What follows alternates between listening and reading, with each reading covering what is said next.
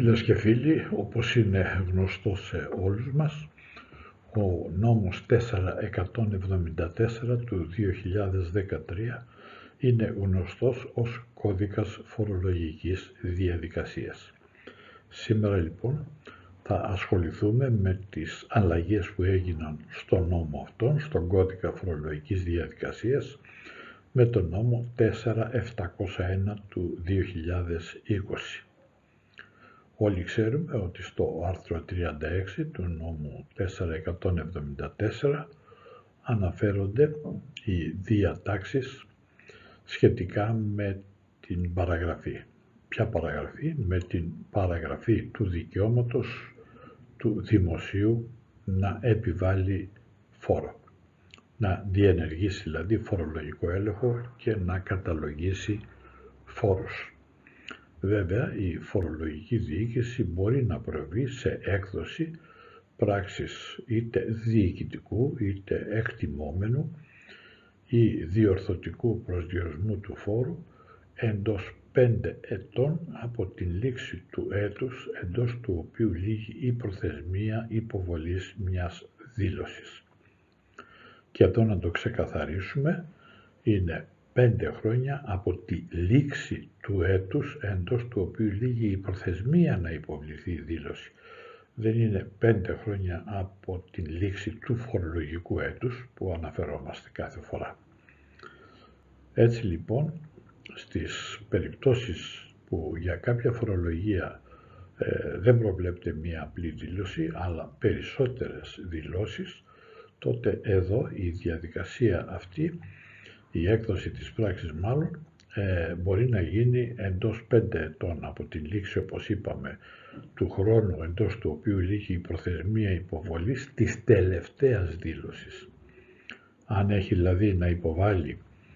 τέσσερις δηλώσεις δεν θα πάρουμε σαν χρόνο παραγραφής τον χρόνο λήξης υποβολής της πρώτης αλλά της τελευταίας, της τέταρτης ε, δήλωσης. Έτσι λοιπόν να πούμε ότι η περίοδος αυτή των πέντε ετών από την λήξη του έτους εντός του οποίου λύγει η προθεσμία να υποβάλουμε τη δήλωση μπορεί όμως να παραταθεί σε συγκεκριμένες περιπτώσεις. Ποιες είναι αυτές οι περιπτώσεις; Πρώτον, εάν μέσα στο πέμπτο έτος της προθεσμίας παραγραφής υποβληθεί μία αρχική ή μία τροποποιητική δήλωση ή όταν περιέρχονται σε γνώση της φορολογικής διοίκησης νέα στοιχεία κατά την έννοια της παραγράφου 5 του άρθρου 25, δηλαδή αυτά τα στοιχεία που δεν είχε η φορολογική διοίκηση σε γνώση της, έτσι, δεν τα είχε σε γνώση της και περιήλθαν. Αυτά είναι τα νέα στοιχεία, κάτι που δεν ήξερε. Αυτά τα οποία τα ήξερε και δεν έδωσε την δέουσα προσοχή για να τα ε, αξιοποιήσει, δεν είναι νέα στοιχεία. Έτσι λοιπόν, εάν έχουμε αυτές τις περιπτώσεις που είπαμε, δηλαδή υποβληθεί αρχική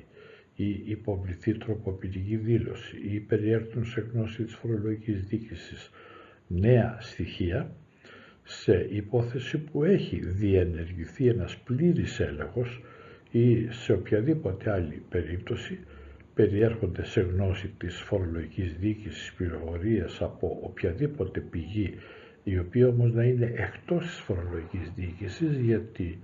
πηγές εντός της φορολογικής διοίκησης δεν θεωρούνται πηγές που μας δίνουν νέα στοιχεία. Τότε σε αυτές τις περιπτώσεις η πενταετία της παραγραφής παρατείνεται για ένα έτος ε, ακόμα.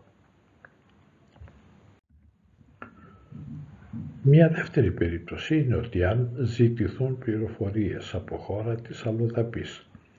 τότε για όσο χρονικό διάστημα απαιτηθεί να διαβιβαστούν οι πληροφορίες αυτές, προς αυξημένο το διάστημα αυτό κατά ένα ακόμα χρόνο από την παραλαβή τους από την φορολογική διοίκηση. Δηλαδή αν έχουν ζητηθεί στοιχεία, τότε θα έχουμε δύο χρόνους. Το χρονικό διάστημα που απαιτείται για την διαβίβαση αυτών των πληροφοριών και εφόσον τις πάρουμε αυτές τις πληροφορίες, τότε θα προσθέσουμε ακόμα ένα χρόνο για να υπολογίσουμε την παραγραφή. Μια τρίτη περίπτωση είναι η περίπτωση η οποία, στην οποία, κατά την οποία ασκηθεί ενδικοφανής προσφυγή, ένα ένδικο βοήθημα ή μέσο για περίοδο ενός έτους μετά την έκδοση της απόφασης επί της ενδικοφανούς προσφυγής ή την έκδοση αμετάκλητης δικαστικής απόφασης και μόνο για το συγκεκριμένο ζήτημα το οποίο αφορά. Μια τέταρτη περίπτωση είναι ότι για όσο διάστημα διαρκεί η προθεσμία υποβολής αιτήματος διαδικασίας αμοιβαίου διακανονισμού του άρθρου 63α, όπως αυτή η διαδικασία ορίζεται σε ειδικότερες διατάξεις που προβλέπουν την δυνατότητα υποβολής αιτήματος ε, διευθέτησης διαφοράς και μόνο για την υποβολή και αποδοχή του σχετικού αιτήματος, καθώς επίσης και εφόσον υποβληθεί ένα τέτοιο αίτημα για όσο χρόνο διαρκεί η διαδικασία αμοιβαίου διακανονισμού και μόνο για το ζήτημα το οποίο αφορά ή σχετίζεται με αυτή. Τώρα, σε περίπτωση έκδοσης μιας απόφασης αμοιβαίου διακανονισμού, παρατείνεται για ένα έτος μετά την έκδοση της απόφασης η περίοδος παραγραφής του δικαιώματος του δημοσίου να προβεί σε έκδοση πράξης διοικητικού, εκτιμόμενου ή διορθωτικού προσδιορισμού φόρου, με έρισμα πάντα την απόφαση αυτή και με σκοπό την συμμόρφωση με αυτή την απόφαση. Μια πέμπτη περίπτωση είναι ότι εάν υποβληθεί αίτηση για ακύρωση ή για τροποποίηση σύμφωνα με το άρθρο 63β ή ακυρωθεί ή τροποποιηθεί ένας άμεσος προσδιορισμός φόρου, μια πράξη προσδιορισμού φόρου ή μια πράξη επιβολής προστίμου χωρίς αίτηση του φορολογούμενου, σύμφωνα με το άρθρο 63β, τότε για περίοδο ενός έτους μετά την έκδοση της πράξης ακύρωσης ή τροποποίησης του άρθρου 63β και μόνο για το ζήτημα το οποίο αφορά. Έτσι και εδώ λοιπόν έχουμε ένα χρόνο παράταση της παραγραφής. Η περίπτωση αυτή, η τελευταία που είπαμε τώρα, έχει ε, τεθεί, έχει προσθεθεί με την παράγραφο 2 του άρθρου 30 του νόμου 4701 του 2020 και ισχύει από την δημοσίευση του νόμου στην εφημερίδα της κυβερνήσεως, δηλαδή από 36 του 2020, σύμφωνα πάντα με την παράγραφο 1 του άρθρου 63 του ίδιου νόμου. Εξαιρετικά, πράξη διοικητικού, εκτιμόμενου ή διορθωτικού ε, προσδιορισμού φόρου μπορεί να εκδοθεί μέσα σε 10 χρόνια από την λήξη του χρόνου εντός του οποίου λύγει η προθεσμία για την υποβολή της δήλωσης ή της τελευταίας δήλωσης σε περίπτωση βέβαια που προβλέπονται περισσότεροι, περισσότερες της μια δηλώσεις. Σε ποιες περιπτώσεις, πρώτον, όταν σε περίπτωση που ο φορολογούμενος δεν έχει υποβάλει δήλωση εντός της περίοδου που αναφέρεται στην παράγραφο 1, δηλαδή μέσα στα 5 χρόνια. Δεύτερον, σε περίπτωση που μετά την πενταετία περιέρθουν σε γνώση οποιασδήποτε υπηρεσία της φορολογικής διοίκησης νέα στοιχεία ή πληροφορίες που δεν θα μπορούσαν να είναι σε γνώση αυτής, δηλαδή της φορολογικής διοίκησης, εντός της πενταετίας και προκύπτει ότι η φορολογική οφειλή υπερβαίνει αυτή που έχει προκύψει, που έχει προσδιοριστεί βάση του προηγούμενου άμεσου διοικητικού εκτιμόμενου ή διορθωτικού προσδιορισμού φόρου και μόνο βέβαια για το ζήτημα το οποίο αφορούν.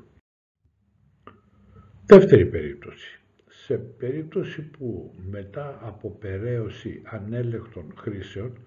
βάσει ειδικών διατάξεων νόμου ή μετά από την έκδοση της αρχικής πράξης προσδιορισμού φόρου και μέσα στην πενταετία από τη λήξη του έτους εντός του οποίου λύγει η προθεσμία υποβολής αρχικής δήλωσης περιέρθουν σε γνώση της φορολογικής διοίκησης νέα στοιχεία κατά την έννοια βέβαια που ο νόμος προσδιορίζει αυτά τα νέα στοιχεία και κατά τον, ε, την έννοια και των διατάξεων της παραγράφου 5 του άρθρου 25 προσδιορίζει ποια είναι τα νέα στοιχεία οι σχετικές πράξεις προσδιορισμού φόρου και επιβολής προστίμου βάσει περαίωσης ή βάση ελέγχου που έχει διενεργηθεί πριν από την 1η Πρώτου του 2014 ή βάσει πλήρους ελέγχου που έχει διενεργηθεί από την 1η Πρώτου του 2014 και μετά πρέπει να εκδοθούν για κάθε περίπτωση εντός της πενταετούς προθεσμίας παραγραφής σύμφωνα με το άρθρο 36 παράγραφος 1 του κώδικα του νόμου δηλαδή 4174 του 13 ή σύμφωνα με το άρθρο 84 παράγραφος 1 του νόμου 2238 του 1994 ή σύμφωνα με το άρθρο 57 παράγραφος 1 του νόμου 2859 του 2000 περιφόρου προστιθέμενης αξίας. Τώρα, εφόσον περιέρθουν σε γνώση της φορολογικής διοίκησης συμπληρωματικά στοιχεία κατά το τελευταίο έτος της αρχικής πενταετούς παραγραφής, τότε το δικαίωμα της φορολογικής διοίκησης να εκδώσει πράξη προσδιορισμού φόρου παρατείνεται κατά ένα έτος. Η παράγραφος 3 ε, αντικαταστάθηκε με την παράγραφο 2 του άρθρου 32 του νόμου 4646 του 2019 από τη δημοσίευση του νόμου στην εφημερίδα της κυβερνήσεως, ισχύει δηλαδή, ήτι από 12 12 του 19 σύμφωνα με το άρθρο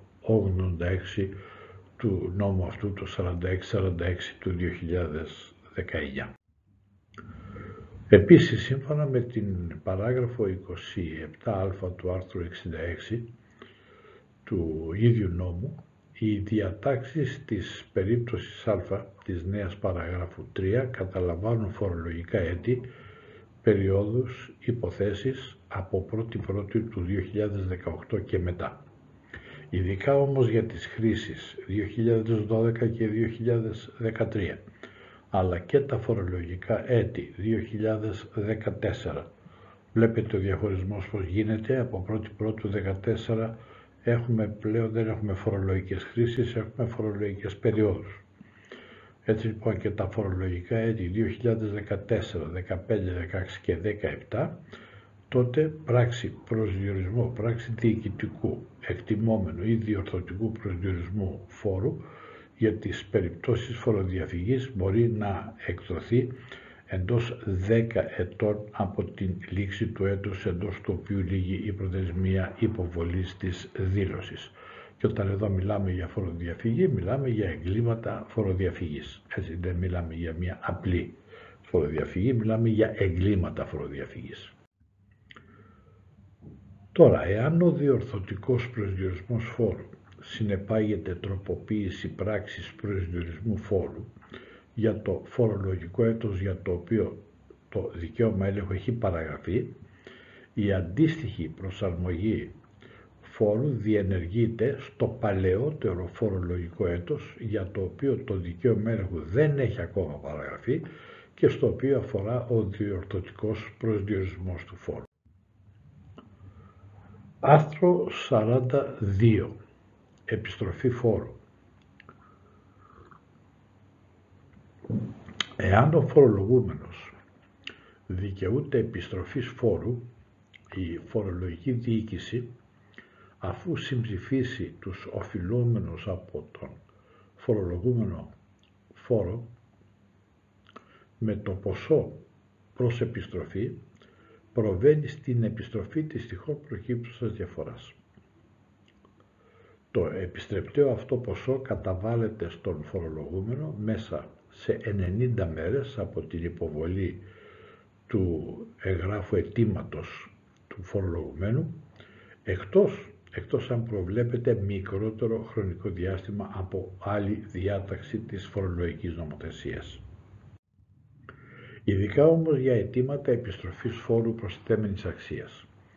από υποκείμενους μη εγκατεστημένους στο εσωτερικό της χώρας, η φορολογική, η φορολογική διοίκηση ε, αποφαίνεται εντός χρονικού διαστήματος τεσσάρων μηνών από την λήψη του σχετικού αιτήματος, εκτός αν απαιτείται η προσκόπηση συμπληρωματικών στοιχείων, οπότε η πιο πάνω προθεσμία δηλαδή των τεσσάρων μηνών παρατηρείται μέχρι και 8 μήνες. Τώρα, με έγγραφη δήλωση που περιλαμβάνεται στην αίτηση επιστροφής του φορολογούμενου, το επιστρεπτέο ποσό παρακρατείται με σκοπό το συμψηφισμό του με μελλοντικές οφειλές του φορολογούμενου. Η αξίωση για επιστροφή φόρου, φόρος ο οποίος έχει καταβληθεί αχρεώστητα, παραγράφεται κατά τον χρόνο που παραγράφεται το δικαίωμα της φορολογικής διοίκησης για έκδοση πράξης προσδιορισμού φόρου, σύμφωνα πάντα και με τις παραγράφους 1 και 2 του άρθρου 36 του κώδικα αναφορικά με την αντίστοιχη φορολογική υποχρέωση από την οποία πηγάζει η αξίωση ε, προς επιστροφή. Η παραγραφή της αξίωσης για επιστροφή φόρου που προκύπτει ότι καταβλήθηκε αχρεώστητα ως αποτέλεσμα έκδοσης πράξεως για την ακύρωση ή για την τροποποίηση ενός ε, άμεσου προσδιορισμού ή μιας πράξης προσδιορισμού του φόρου ή μιας πράξης επιβολής προστίμου, σύμφωνα πάντα με το άρθρο 63β, παρατείνεται κατά ένα έτος από την ημερομηνία έκδοσης της πράξης ακύρωσης ή της πράξης τροποποίησης, εφόσον η πράξη η οποία ακυρώνεται ή τροποποιείται εκδίδεται μέσα στο τελευταίο έτος της προθεσμίας παραγραφής ή μετά από την συμπλήρωση του χρόνου παραγραφής όπως προκύπτουν αυτές από τις διατάξεις των παραγράφων 1 και 2 του άρθρου 36 περί παραγραφής. Το δεύτερο αυτό εδάφιο εδώ μπήκε όπως προσθέθηκε με την παράγραφο 3 του άρθρου 30 του νόμου 4701 του 2020 και ισχύει από τη δημοσίευση του νόμου στην εφημερίδα της κυβερνήσεως, δηλαδή από 36 του 2020, όπως αναφέρεται και στην παράγραφο 1 του άρθρου 63 του ίδιου αυτού νόμου. Τώρα, με απόφαση του Γενικού Γραμματέα μπορούν να ορίζονται οι λεπτομέρειες για την εφαρμογή του νόμου που αναπτύξαμε. Άρθρο 45. Εδώ έχουμε την απαρίθμηση εκτελεστών τίτλων. Έτσι λοιπόν, η ίσπραξη των φόρων και των λοιπών εσόδων του δημοσίου που εμπίπτουν στο πεδίο εφαρμογής του κώδικα πραγματοποιείται δυνάμει ενός εκτελεστού τίτλου. Εκτελεστή λοιπόν τίτλοι από τον νόμο είναι στην περίπτωση άμεσου προσδιορισμού φόρου ο προσδιορισμός του φόρου όπως προκύπτει ταυτόχρονα με την υποβολή της δήλωσης που υποβάλλει ο φορολογούμενος. Στην περίπτωση διοικητικού προσδιορισμού φόρου, η πράξη προσδιορισμού του φόρου. Στην περίπτωση που έχουμε εκτιμόμενον προσδιορισμό φόρου, είναι η πράξη του εκτιμόμενου προσδιορισμού φόρου και επίσης στην περίπτωση που έχουμε διορθωτικό προσδιορισμό του φόρου η πράξη διορθωτικού προσδιορισμού του φόρου. Τώρα, στην περίπτωση προληπτικού προσδιορισμού φόρου είναι η πράξη προληπτικού προσδιορισμού του φόρου. Και επίσης σε περίπτωση έκδοσης οριστικής δικαστικής απόφασης η απόφαση αυτή. Σε περίπτωση τώρα επιβολής προστήμων είναι οι αντίστοιχες πράξεις επιβολής προστήμων όπως έχουν εκδοθεί και σε περίπτωση ενδικοφανούς προσφυγής είναι η απόφαση της υπηρεσίας εσωτερικής επανεξέτασης. Σε περίπτωση διαδικασίας αμοιβαίου διακανονισμού η απόφαση διακανονισμού, η αμοιβαίου διακανονισμού η οποία έχει εκδοθεί και έχει υπογραφεί. Στην περίπτωση του άρθρου 63β η πράξη ακύρωσης ή τροποποίησης που εκδίδεται σύμφωνα με το άρθρο αυτό. Είναι και ο εκτελεστός τίτλος. Η παράγραφος αυτή μπήκε όπως έχει προσθεθεί με την παράγραφο 4 του άρθρου 30 του νόμου 4701 του 2020 και ισχύει όπως είπαμε και για προηγούμενες διατάξεις από 36 του 2020 η, δημοσία, η ημερομηνία δημοσίευση του νόμου στην εφημερίδα της κυβέρνησης. Άρθρο 63β. Το άρθρο αυτό αναφέρεται στην ακύρωση ή την τροποποίηση ε, ενός άμεσου προσδιορισμού φόρου ή μιας πράξης προσδιορισμού φόρου και, επιβολής, ε, και πράξης επιβολής προστίμου. Το άρθρο 63β προσθέθηκε και αυτό με την παράγραφο 1 του άρθρου 30 του νόμου 4701 του 2020 και ισχύει από την δημοσίευση του νόμου στην εφημερίδα, δηλαδή από 36 του 2020. Τι έχουμε εδώ, εδώ μας λέει ότι άμεσος προσδιορισμός φόρου ή πράξη διοικητικού εκτιμόμενου ή διορθωτικού προσδιορισμού φόρου ή πράξη επιβολής προστίμου μπορούν να ακυρωθούν ή να τροποποιηθούν κατά περίπτωση με την διαδικασία που αναφέρουν οι διατάξεις που αναλύουμε για έναν όμως από τους εξής λόγους. Ο πρώτος λόγος που μπορεί να ισχύει είναι πρόδειλη έλλειψη φορολογικής υποχρέωσης. Η δεύτερη περίπτωση είναι για αριθμητικό ή για υπολογιστικό λάθος. Για την ακύρωση όμως ή για την τροποποίηση υποβάλλεται έτοιμα από τον φορολογούμενο μέσα σε προθεσμία τριών ετών από την κοινοποίηση της πράξης ή σε περίπτωση που έχουμε άμεσο προσδιορισμό φόρου από την υποβολή της δήλωσης. Είπαμε ότι άμεσος προσδιορισμός φόρου είναι όταν υποβάλλουμε τη δήλωση και γίνεται η εκαθάριση αυτή. Αν η έλλειψη φορολογικής υποχρέωσης οφείλεται σε επιγενόμενο λόγο που γεννήθηκε εντός του τελευταίου τριμήνου της προθεσμίας του προηγούμενου εδαφίου που προβλέπει δηλαδή τον χρόνο, τότε η αίτηση μπορεί να υποβληθεί εντός τριών μηνών από την γένεση του λόγου αυτού. Η σχετική πράξη ακύρωσης ή τροποποίησης εκδίδεται μέσα σε προθεσμία τριών μηνών από την υποβολή της ε, αίτησης. Τώρα, άμεσος προσδιορισμός ή πράξη διοικητικού ή εκτιμόμενου ή διορθωτικού προσδιορισμού φόρου ή πράξη επιβολής προστίμου μπορεί να ακυρωθεί ή να τροποποιηθεί για τους λόγους τους που αναφέραμε πριν, τους δύο λόγους, και, χωρί την, και χωρίς την αίτηση που προβλέπεται στην παράγραφο 2. Επιπλέον ποσά τώρα που οφείλονται από το φορολογούμενο με βάση την πράξη τροποποίησης της παρούσας καταβάλλονται μέσα σε προθεσμία 30 ημερών από την κοινοποίηση της πράξης αυτής των φορολογούμενων. Κατά τις πράξεις της φορολογικής διοίκησης, με την οποία απορρίπτεται η αίτηση του φορολογούμενου, καθώς και κατά τις πράξεις που εκδόθηκε με βάση την παράγραφο 3, χωρί πάντα βέβαια άσκηση ενδικοφανούς προσφυγής σύμφωνα με τα οριζόμενα στο άρθρο 63.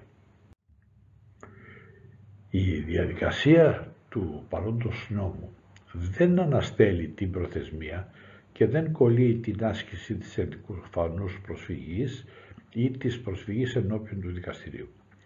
Η άσκηση μιας ενδικοφανούς προσφυγής ή η εκκρεμωδικία δεν κολλείουν την διαδικασία των διατάξεων του παρόντος νόμου.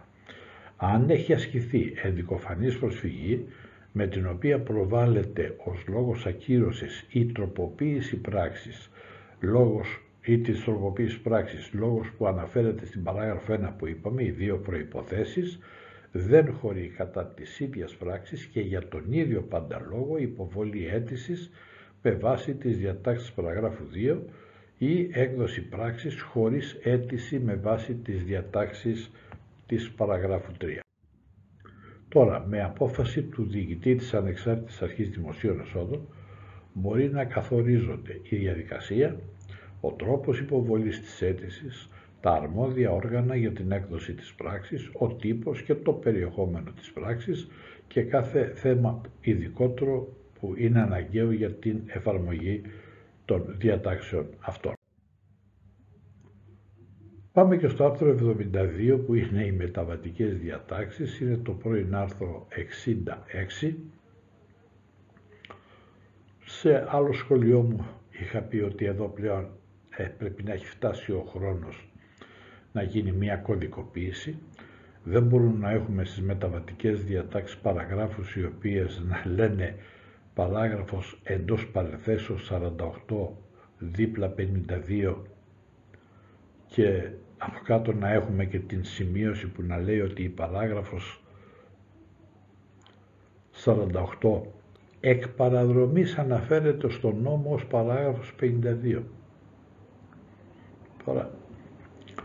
και τέθηκε όπως προσθέθηκε με την παράγραφο 5 του άρθρου 30 του νόμου 4701 του 2020 και τι μας λέει, μας λέει ότι η αίτηση ακύρωσης ή τροποποίησης σύμφωνα με τις διατάξεις του άρθρου 63β υποβάλλεται κατά άμεσου προσδιορισμού ή πράξεων διοικητικού, εκτιμόμενου ή διορθωτικού προσδιορισμού φόρου ή πράξεων επιβολής προστίμου που εκδίδονται από την 1η Πρώτου του 20 και μετά. Η επόμενη παράγραφος, 49 εντός παρενθέσεως 53 εκτός, μας λέει ότι κατ' εξαίρεση όμως, άμεσος προσδιορισμός φόρου ή πράξεις προσδιορισμού φόρου ή επιβολής προστίμου που εκδόθηκαν εντός του έτους 2019 για τις οποίες συντρέχει οποιοδήποτε από τους λόγους που αναφέρονται στις περιπτώσεις α και β της παραγράφου 1 του άρθρου 63β και για τις οποίες δεν έχει ασκηθεί εντικοφανής προσφυγή ή προσφυγή ενώπιον του δικαστηρίου ως την ημερομηνία έναρξης ισχύω του άρθρου 63β μπορούν να ακυρωθούν ή να τροποποιηθούν κατ' εφαρμογή των όσων ορίζονται στην παράγραφο 2 του άρθρου 63β. Για το σκοπό λοιπόν αυτό υποβάλλεται αίτημα του φορολογούμενου για ακύρωση ή για τροποποίησή τους μέχρι τις 31 Εβδόμου του 20 και η πράξη της φορολογικής διοίκησης εκδίδεται μέχρι 39 του 2020. Αυτές οι ημερομηνίες, όπως καταλαβαίνετε έχουν ήδη ε, εκπνεύσει, ε, δεν μπορώ να γνωρίζω να σας πω εάν έχουν παραταθεί σύμφωνα με τις περί κορονοϊού διατάξεις. Έως τις 39 του 2020 μπορεί να γίνεται και η ακύρωση ή η τροποποίηση άμεσου προσδιορισμού φόρου, της πράξης προσδιορισμού του φόρου και της πράξης επιβολής προστίμου εφόσον έχει εκδοθεί χωρίς αίτηση του φορολογούμενου κατά ανάλογη εφαρμογή των οριζόμενων στην παράγραφο 3 του άρθρου 63β. Στις περιπτώσεις βέβαια που έχει ασκηθεί αντικοφανής προσφυγή και δεν έχει συμπληρωθεί η προθεσμία εξέτασής της, τότε η προθεσμία αυτή διακόπτεται από την έναρξη ισχύως του άρθρου 63β και η ασκηθήσα αντικοφανής προσφυγή λογίζεται ως αίτηση του φορολογούμενου για την ακύρωση ή τροποποίηση εξετάζεται ως τέτοια και η σχετική πράξη εκδίδεται έως τις 39 του 2000. Συνεχίζοντας να πούμε ότι για τις υποθέσεις αυτές και σε περίπτωση που υπάρχει ρητή απόρριψη του αιτήματος ακύρωσης ή της τροποποίησης επιτρέπεται η άσκηση ενδικοφανούς προσφυγής κατά της πράξης απόρριψης όπως προβλέπονται στο άρθρο 63 με την οποία μπορούν βέβαια να προβάλλονται και οι λόγοι που έχουν ήδη προβληθεί με την αρχικώς ασκηθήσα ενδικοφανή προσφυγή. Τώρα, σε περίπτωση σιωπηρής απόρριψης του αιτήματος ακύρωσης ή τροποποίησης λόγω άπρακτης παρέλευσης της προθεσμίας του προηγούμενου εδαφίου ή αρχικώς ασκηθήσα ενδικοφανή προσφυγή και κάθε σχετικό έγγραφο διαβιβάζονται προς την Διεύθυνση Επίλυσης Διαφορών μέχρι τις 31 Δεκάτου του 2020 και η προθεσμία εξέτασης της ενδικοφανούς προσφυγής εκείνη εκ νέου από την 1η Εντεκάτου του 2020. Τώρα οι διατάξεις παράγραφου 3 του άρθρου 63 εφαρμόζονται κατ' εξαίρεση για όλες τις υποθέσεις της περίπτωσης Α. Με απόφαση του Υπουργού Οικονομικών έπειτα από εισήγηση του διοικητή της Ανεξάρτητης Αρχής Δημοσίων Εσόδων ορίζεται κάθε ειδικότερο θέμα για την εφαρμογή των διατάξεων αυτών. Στη δεύτερη περίπτωση ο νομοθέτης αναφέρει ότι οι πράξεις επιβολής προστίμου που αφορούν χρήσεις έως τις 31 Δεκάτου του 2013 και εκδόθηκαν κατ' εφαρμογή της παραγράφου 2 του άρθρου 32 με βάση στοιχεία που είχε στη διάθεσή της η φορολογική διοίκηση ακυρώνονται με σχετική πράξη της φορολογικής διοίκησης εφόσον κατά την έκδοση της πράξης προσδιορισμού φόρου δεν προκύπτει ποσό φόρου προς ε, καταβολή. Τώρα, για επιγενόμενους λόγους που έχουν γεννηθεί εντός του έτους 2019, η αίτηση ε, που προβλέπεται από τις διατάξεις του άρθρου 63β υποβάλλεται εντός προθεσμίας τριών μηνών από τη δημοσίευση του παρόντος νόμου. Και εδώ να πούμε ότι η παράγραφος 49, η οποία εκ παραδρομής αναφέρεται στον νόμο ως παράγραφος 53, ε, έχει τεθεί όπως προσθέθηκε με, τον, με το άρθρο 30 του νόμου 4701 του 2020 και αφετηρία ισχύω από 36 του 2020. Πάμε στην παράγραφο 50 που και αυτή εκ παραδρομής αναφέρεται ως 54 η οποία μας λέει ότι για αναδρομικά εισοδήματα από συντάξεις που αφορούν τα φορολογικά έτη από το 2014 έως και το 2017 ανάγονται σε έτος άλλο από εκείνο το οποίο, στο οποίο εισπράχθηκαν και καταβλήθηκαν από 1η Πρώτου του 15 έως και 31 Δωδεκάτου του 18 για τα οποία εκδίδεται πράξη διοικητικού προσδιορισμού φόρου με βάση εκπρόθεσμη αρχική δήλωση που υποβλήθηκε από το φορολογούμενο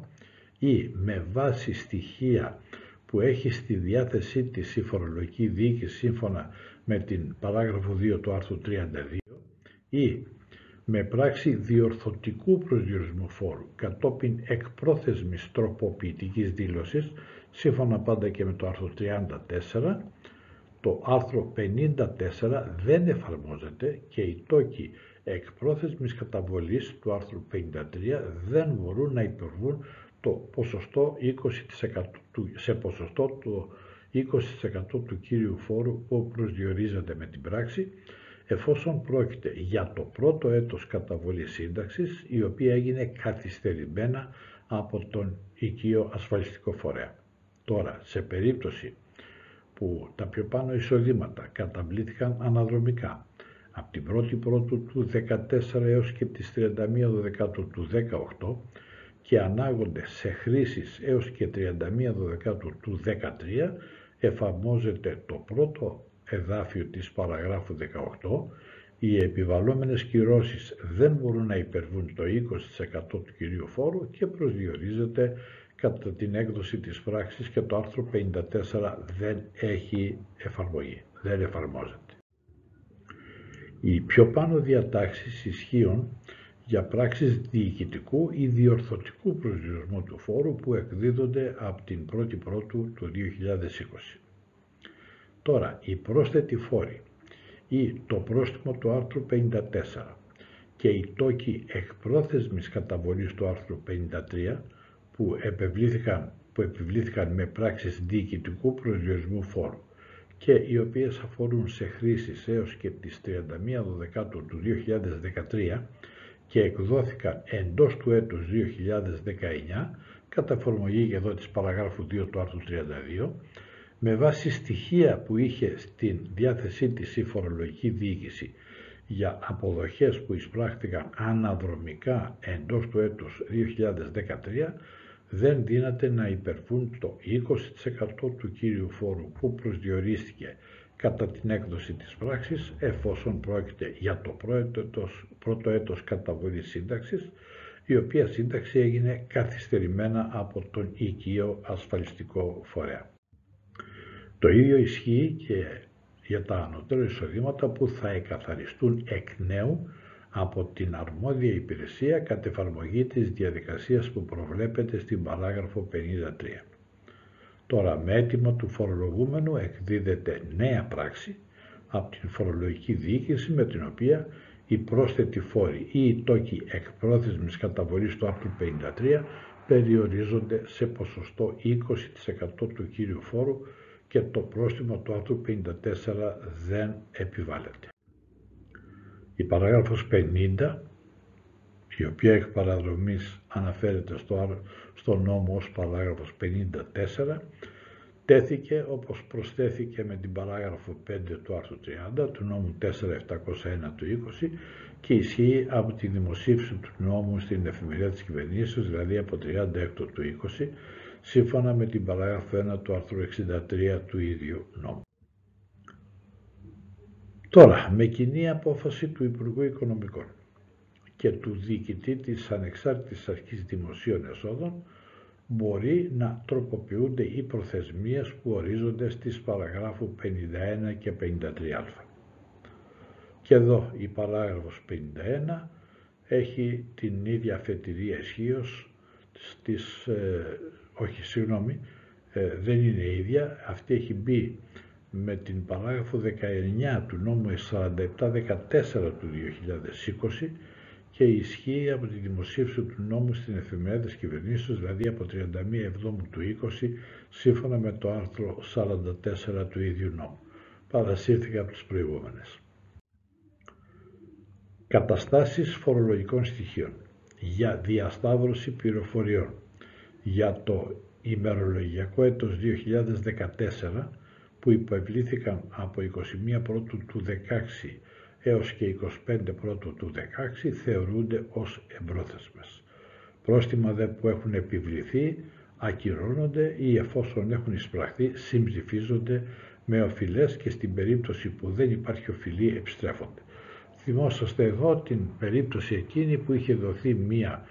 ε, παράταση με ένα δελτίο τύπου που το δελτίο τύπου δεν έλαβε νομοθετικό μανδύα και ως εκ τούτου ήταν, ε,